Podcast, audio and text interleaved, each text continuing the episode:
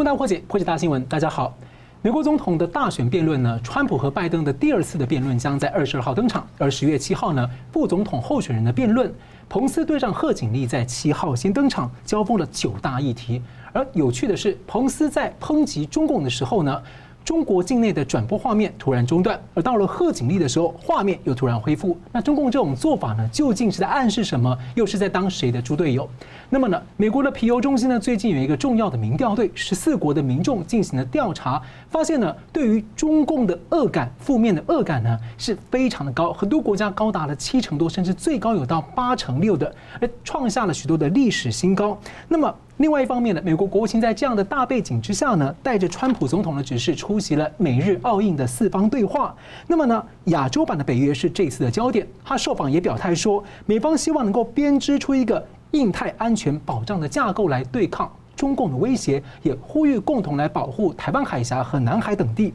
而三十九个国家呢，在联合国也开了一个新的战线，指责中共迫害境内和香港。而世界也在关切说，中共会不会趁机去侵略台湾？而美国国务卿蓬佩奥、美国国安顾问。欧布莱恩呢，都公开的警告中共，而美军也持续的在日本的西南方进行军事演习，直到大选的结结束之后。那么，川普的争取连任之路呢，看起来对手是拜登，但是更明显的对手是中共。而我们看的，似乎川普正在加速他灭共的脚步，也在召集他的印太盟友加速跟上。这二零二零的大戏呢，是不断的有转折，而且高潮迭起。要怎么看戏？我们两位来宾呢，为您深入的解读。日本的产经新闻台北支局长石板明夫支局长，大家好；台湾总体经济学家吴家龙先生，大家好。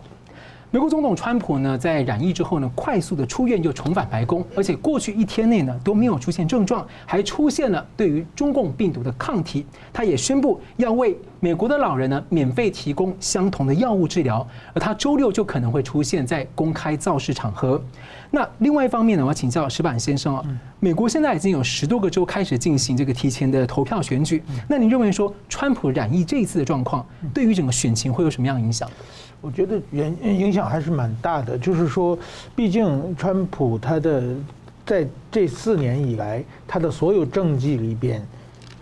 不管是外交、经济都做得很好，唯一的缺点就是在这个抗疫问题上，呃，出现了很大的问题。但是偏偏在这个问题上又出现了状况，所以说呢，他给了一个对手攻击他的一个很好的呃一个借口。然后呢，川普呢，很明显就是说。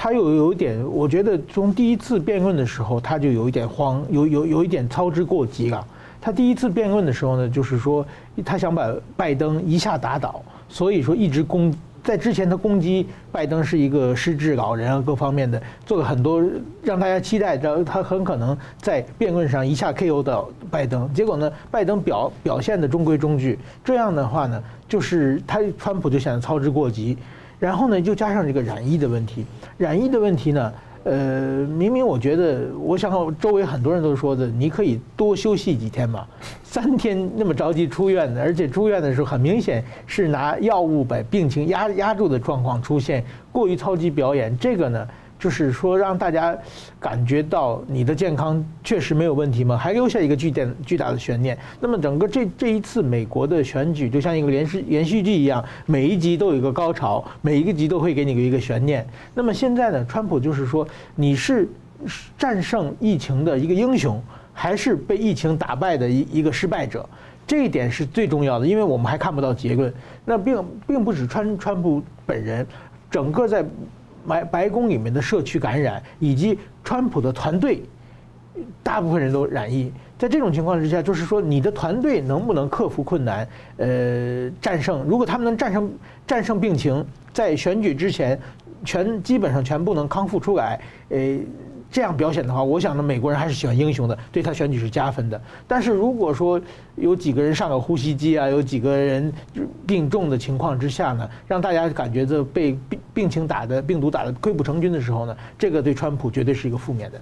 是。那么逃到美国这个吹哨这个病毒黑幕的这个病毒学家严立梦证实说，他在中国大陆的母亲呢已经被中共呢第四次的抓捕。那原因当然就是跟他揭露有关。那么不过他在十月八号。继续的释出了他的第二份研究报告，所以这一次的疫情大流行呢是跟中共的这个呃超限生物战有一些关联。而川普的私人律师朱利安尼呢，前阵子也探访了严立梦，而且呢他在日前就连发了三个推文，直接说 COVID-19 病毒呢就是 CCP virus，就是中国共产党病毒。那么川普总统他最近说他感染 COVID-19 呢是因祸得福。那想请教石板先生怎么解读他的说法？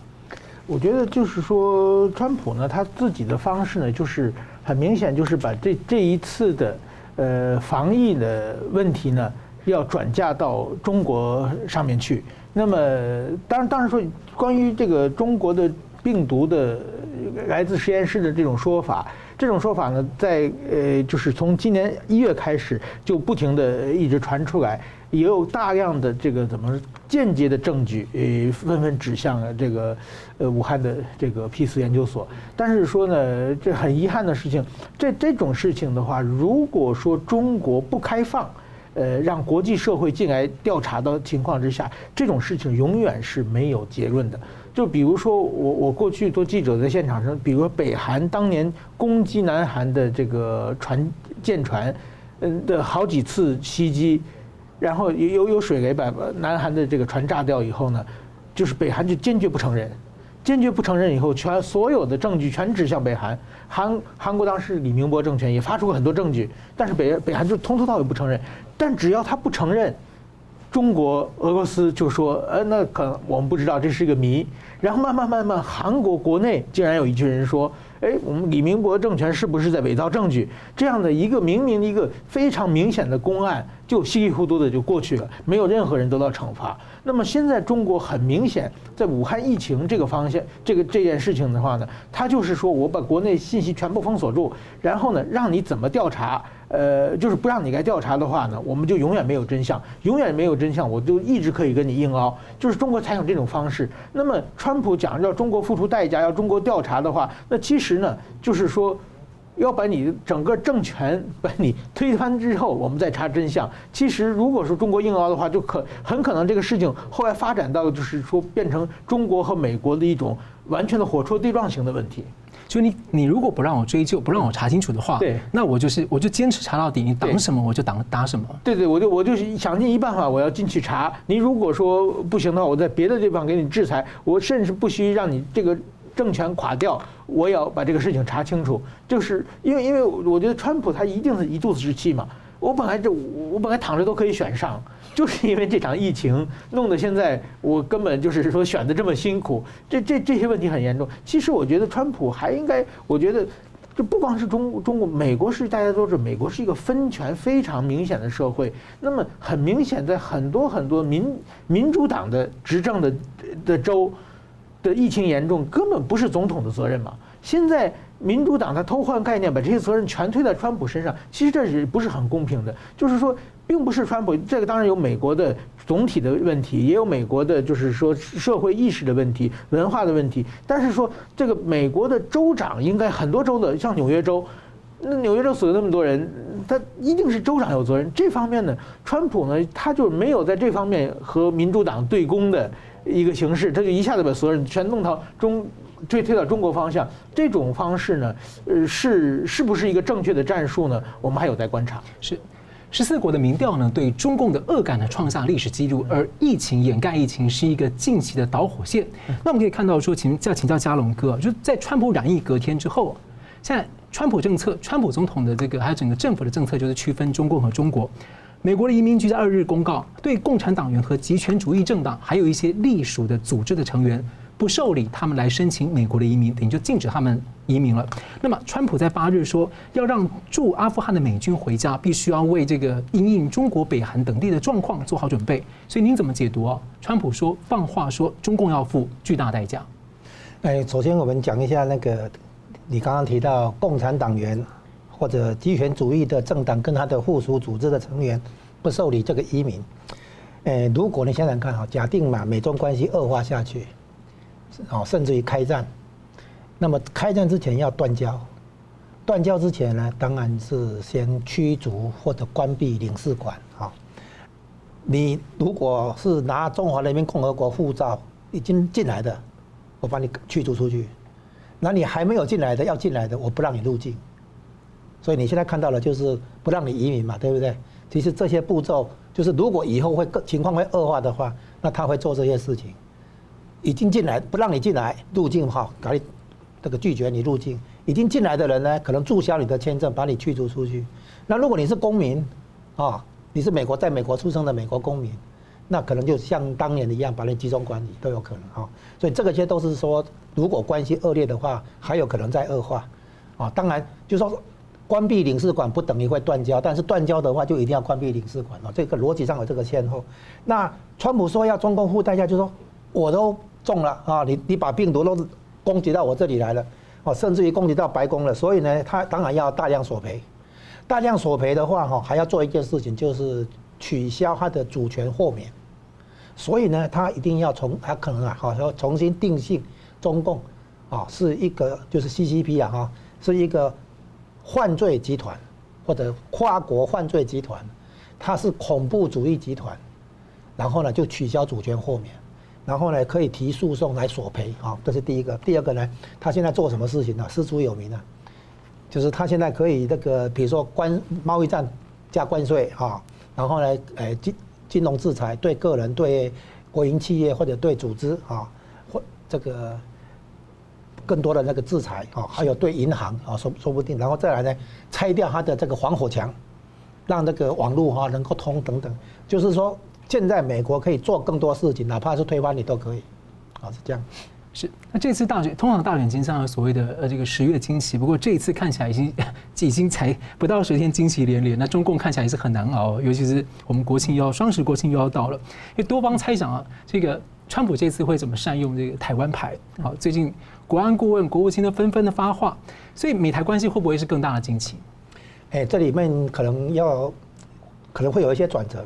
就是说原先呢，我们在谈美国跟台湾这边建立邦交啊，我说现在是没有邦交之名，但是越来越有邦交之实啊。那是现在有一个问题，就是他考虑到用什么方法来保护台湾，因为台湾太重要，他不可能让出来。因为台湾不只是对美国重要，对日本也重要啊啊！那如何用最低代价来保护台湾，而不必那个真的考呃付出重大成本啊？这个美国在考虑这个，所以呢，有一种说法就是说，他可能要直接在台湾驻军，然后呢产生这个吓阻作用。如果中共打台湾的话，那就等于跟美军正式交交战了哈。用希望用这个方方法来吓阻这个中共的军事冒险。可是这样子的话，还有一个问题。就是这样，可能还是代代价还是太高。现在美国可能要考虑一个什么样的方法来保护，因为台湾对美国来讲不能让出来。如果美国让出台湾的话，相当于第二次世界大战太平洋战争等于白打。好，美国是打赢了那个二战那个太平洋战争，哦，打败日本的那些海军、空军这样，然后取得台对台湾的这个实质控制。所以如果台美国让出台湾的话，那就等于等于二战白打了哈，在亚洲部分。所以他他要他不可能让出台湾，然后他有个。有个办法就是说，比如说，诶，跟台湾建交，承认台湾是个主权独立的国家。可是这样子的话，当然是对中共是刺激。然后呢，建交以后呢，就可以签协共同防御条约，哦，安保条约，然后呢，在台湾正式驻军。可这样的话呢，局面是比较僵硬了哈，就是火拼了哈。那有没有什么变通的办法？现在美国找到一个办法，就是等一下我们要讲到的那个四方安全对话里面的亚太小北约，啊，这这个办法呢，其实是。避免直接去驻军，然后带来更大的风险。我编织一个网，反正你就在网里面了。好，我们等下来谈。那接着请教石板先生，你觉得美国川普会怎么打这个台湾牌？那特别是这个最近有各方势力在发生啊，您觉得美台关系能够走过这万重山吗？我觉得就是刚才讲的时候是，首先川普说的就是中国要付出巨大的代价。这个巨大代价呢，我们好像有点耳熟的话，是因为。在几个月之前呢，王毅跟杰克说过，你们去访问台湾要给你巨大的代价。但是中国从来都是说空话的，因为后来巨大代价就是有一批钢琴我不买了，大不得相当于七百万元台币。后来好像马上有就有有钱人说我来买，这这就是这么一个就是巨大的代价。但是川普跟王毅不一样，川普从来都是说大话办大事的人。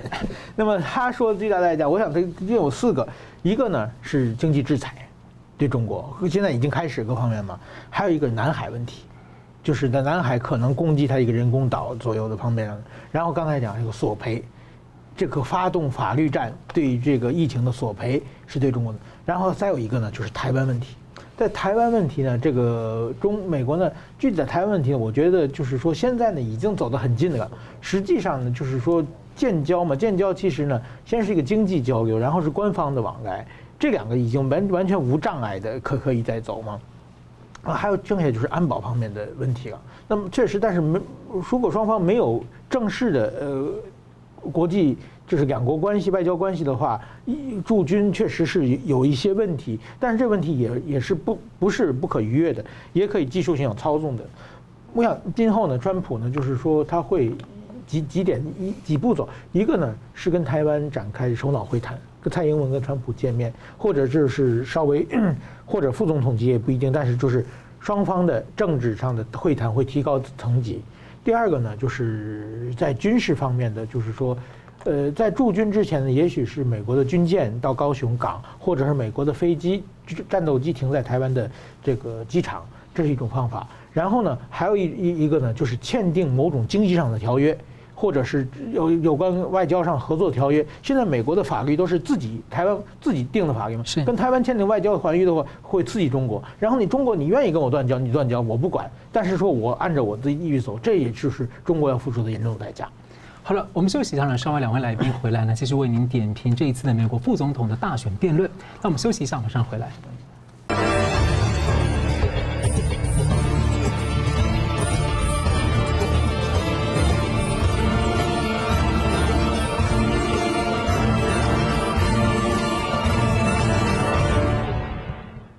回到新闻大破解。美国副总统候选人的唯一一场辩论会，十月七号登场呢，是交锋的九大议题，而例如呢，中共病毒疫情，还有经济加税要减税，或然后中国中共的处理问题，以及外交关系，还有是否要重组美国的最高法院大法官的席次。种族性的执法问题，还有大选之后历次的政权移交的经验，那么两党呢都是各自评价说自己是获胜的，而台湾呃美国的媒体呢也各有立场，基本上都认为自己的支持的候选人好。不过彭斯这次表现确实有几次让贺锦丽是短暂的沉默，还有陷入尴尬，而且彭斯的表现有几点呢是符合美国主流民意，例如是。坚定的表达要追究中共对于疫情的责任，那他也说在疫情上应该要停止用老百姓的生命来玩政治游戏。那么我要请教一下，说因为这一次其实外界很少见的重视副总统的辩论，那特别是因为两位总统七十多岁，那现在还有人这个感染，副总统角色可能会很吃重在未来，所以你怎么看这次表现？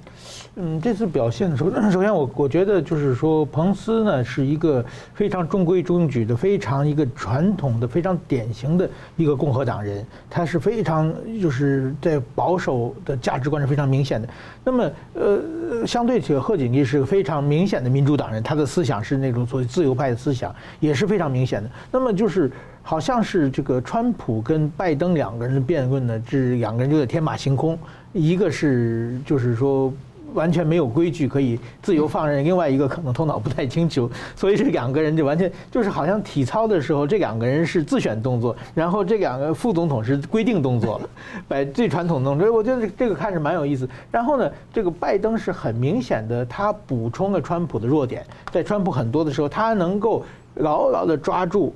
保守派的呃，就是说想法，我觉得他还是相对是比较成功的。但是我觉得就是说，呃，我我作为一个媒体人，对，你刚才说彭斯补足了这个，对对，彭斯补补足了这个川川普的一个弱点。我觉得这这这个搭档川普还是选的这个副手选的非常正确的。呃，但是我觉得贺贺锦丽表现的也是不错，比拜登强多了。那么呃，但是说我觉得呢，我作为媒体人，一个比较担心觉觉得比较忧虑的是说，我们发现我们现在生活在一个。假新闻的时代了，就是说两个表演之后做出的民调，美国做出的民调，竟然说一偏向他的媒体的民，这个是这方大胜嘛？偏向他说这方大胜嘛？那说明这两个都没好好做民调嘛？所以说呢，这个就是今天我们在这个社会之中，就是说整个美国社会也为这次选举完全被撕裂了。那么就是说。但是我觉得呢，就是美国的所谓的左翼媒体，他们都说这贺锦丽大赢嘛，赢个百分之五十八，将近百分之六十。但是我觉得，就是美国左翼民民体的最近的民调的出来的结果越来越不像话了，就是就是比如说最近一个星期，拜登根本没有声音嘛，就川普一个人在表演嘛，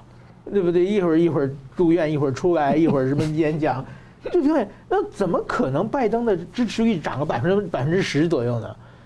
这就是他没没有在嘛，就是川普，所以说我觉得这个快到了选举越来越接近的时候，这些媒体他们的诱导性的问题，或者是他们在选这个怎么说呢？这个选举的这个民调的这个选样的方式，其实操作的是已经是越来越明显了。所以在即使现在情况，我认为这场选举还是是这个彭斯略有上风，但是美国的主要媒体说彭斯赢的是很少的。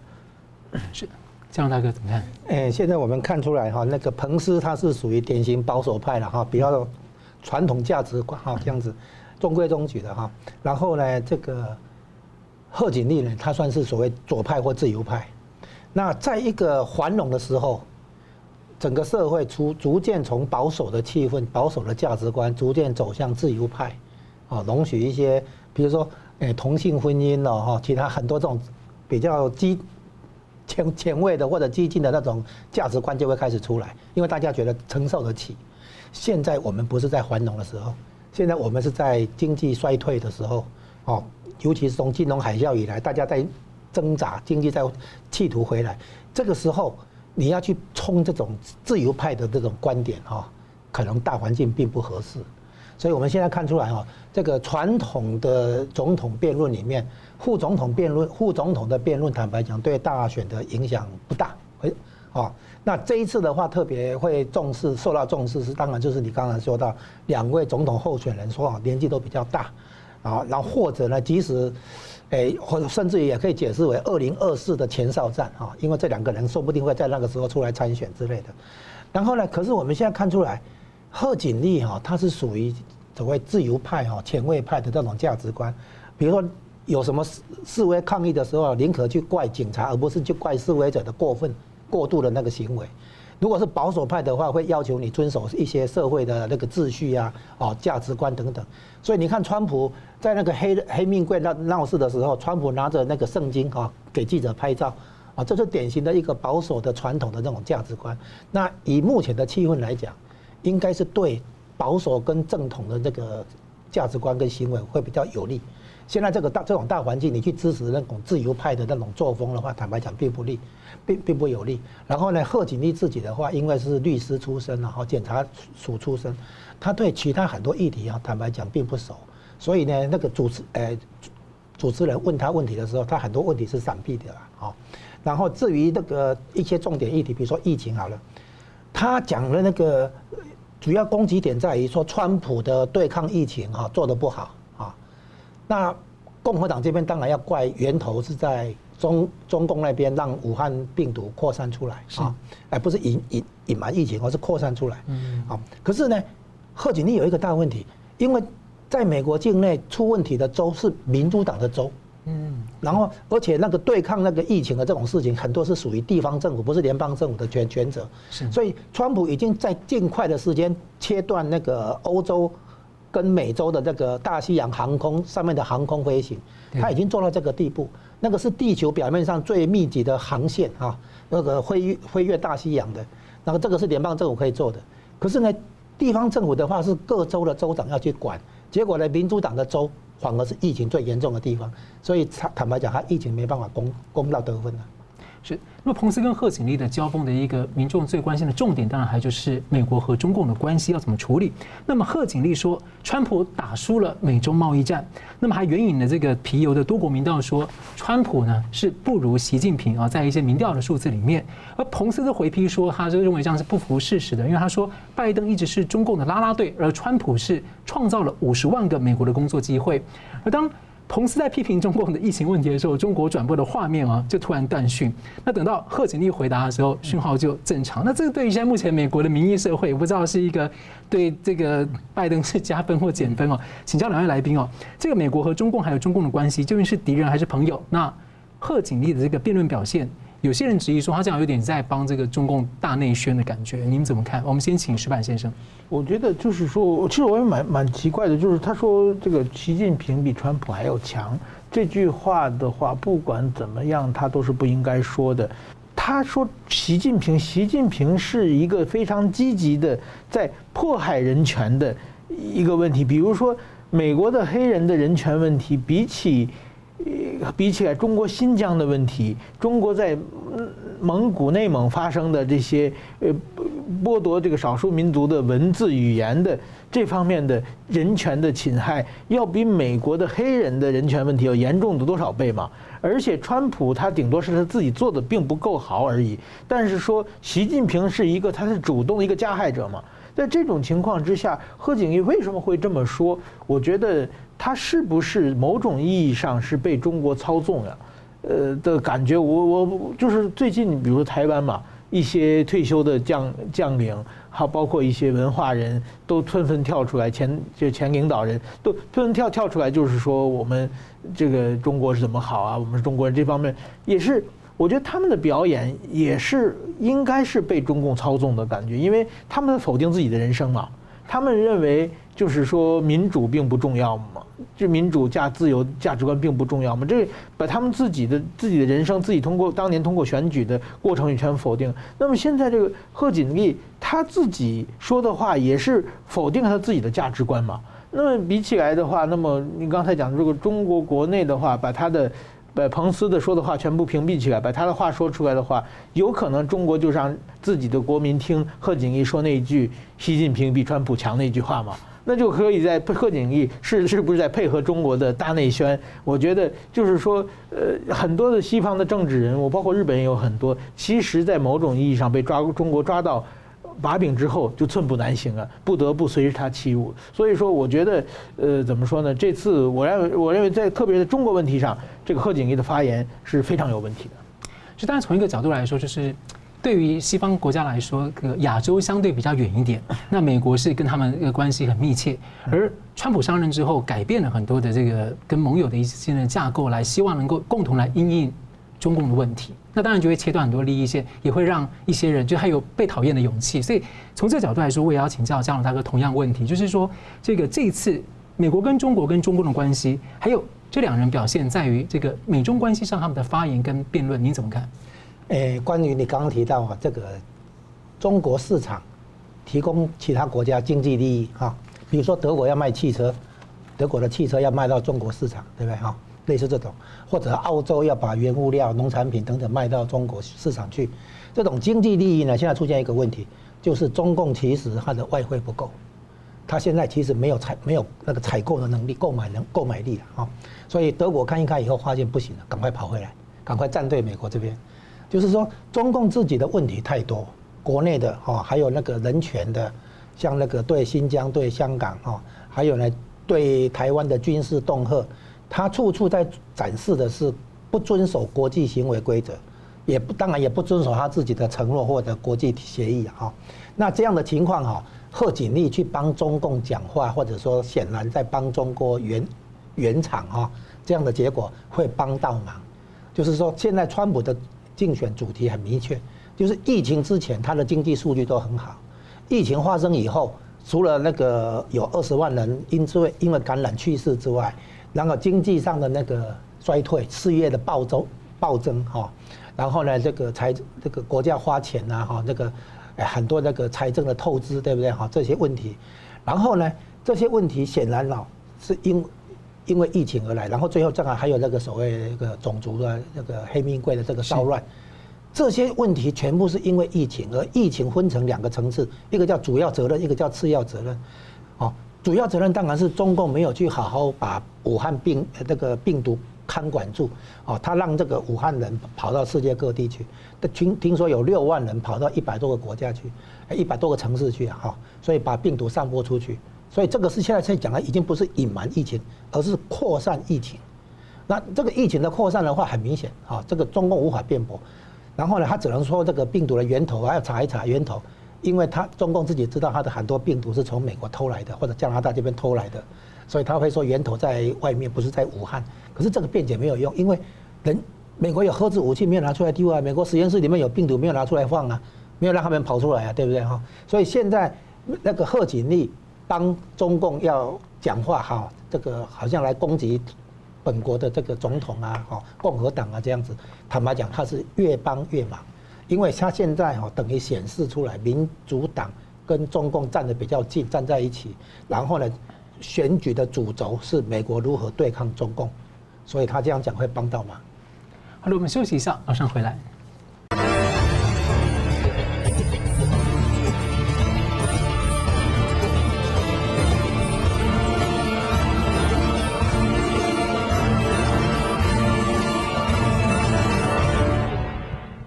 欢迎回来。本周最大的焦点之一呢，是美国国务卿的亚洲行，他到东京和印度、澳洲和日本的外长呢进行四方的安全对话。那他也喊话说要共同的来保护，包括台湾海峡和南海等地，还希望编织出一个印太地区的安全保障架构，扩大各国的参加。而他出发前也特别说，他是带着川普总统一些最新的指示前往。那么欧洲也加大了一些行动来关切印太地区的安全。英国和北约盟友呢，在本周的这个十月五号，大规模的集结了九艘军舰，包括英国的航空母舰，组成了一个最新二十年来最强的欧洲的这个呃航空母舰战斗群。而法国的外呃法国总统呢，跟日本首相通了电话，说他们要一起作为印太国家来实现。自由开放印太，这个很奇怪，一个欧洲的国家说他要做印太的国家。那北约的前秘书长认为呢，这些意味着欧洲军队已经准备好要到亚洲去维护安全跟航行自由，确保全球自由贸易体系跟价值。那么，请问两位来宾说，第一个怎么看这个蓬佩奥的亚洲行？那这一次四方对话达成的战略意义，或者铺下的这个未来的前路？我们先请石板先生。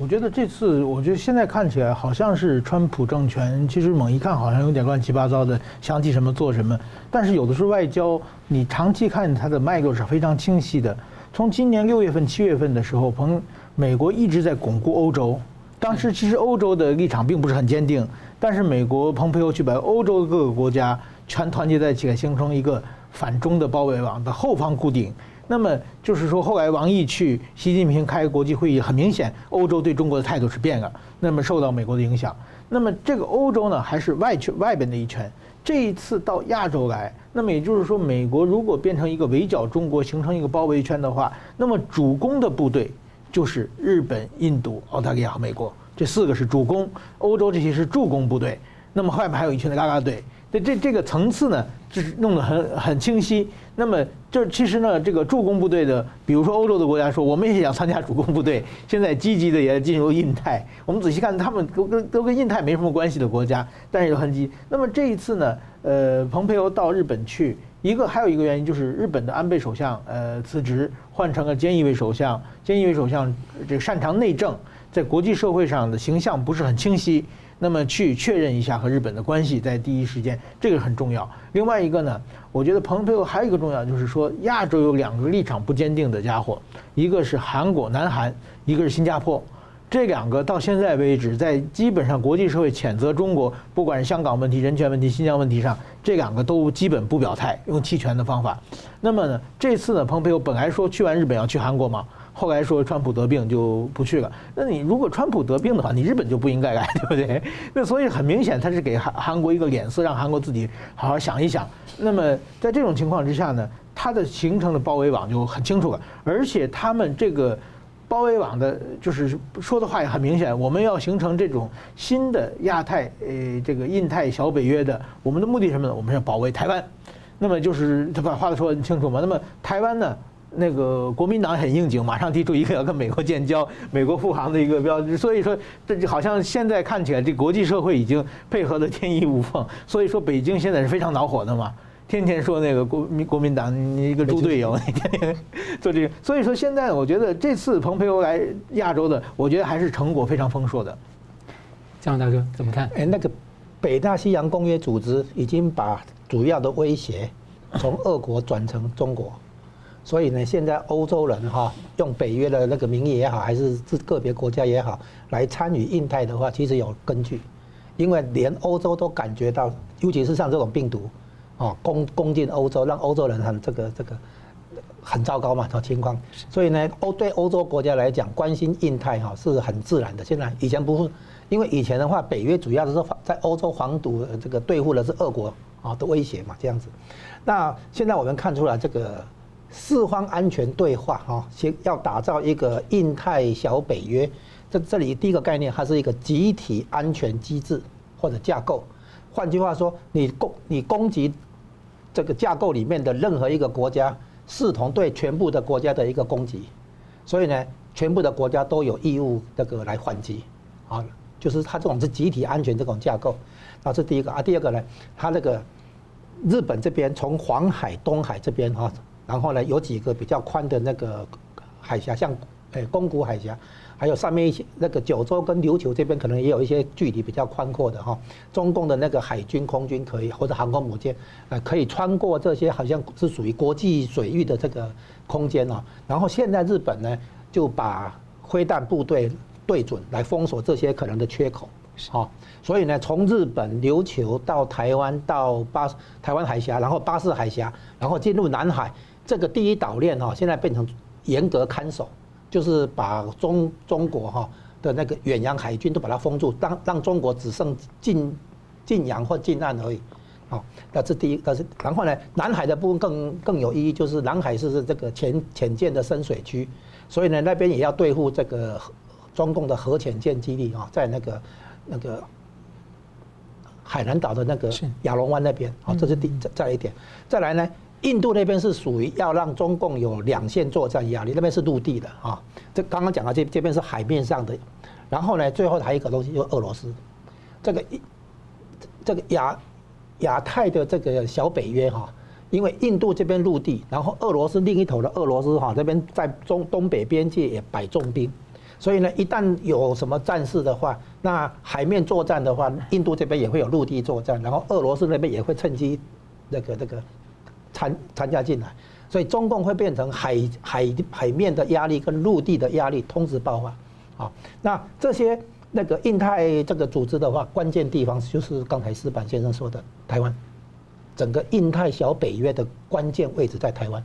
然后呢，问题是台湾都没有还没有被邀请。但是整个集体是这样啊，如果美国要来保护台湾，我刚才说哈，如果代价最低的本来以为是这个驻军了哈，但是驻军没有，驻军成本还是很高。那建交的话也很麻烦，现在用那个印太小北约取代建交跟取代驻军。你现在如果打台湾的话，是如果台湾在这个架构里面的话，你就视同打日本、打越南、打打印度一样，所以变成说集体防卫机制出来，这个下主力量就到了。就不用美国自己派兵来台湾，把问题搞得很严重。不用，你用这个集体架构。是。那我在想，在最后想用一个各用一分钟来总结。然后我想要再追问这个石板先生，就是北约前秘书长昨天说，如果中共攻击台湾的话，以任何形式攻击台湾，会引起美国的坚决的反击。接下来就是就是回应。那接下来他认为其他国家会跟进，而且他认为四方安全对话的成员会是保护台湾的核心力量。您对他的这样评论怎么看？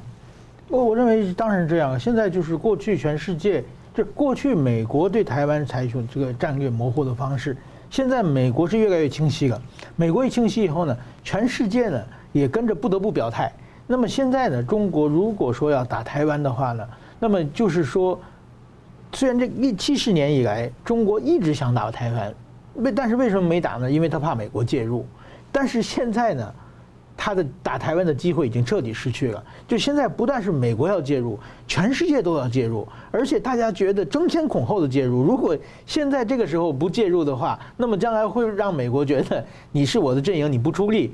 的方向。所以说呢，就是变成一种墙倒众人推的情况之下。所以说，我认为台湾是越来越安全的。是。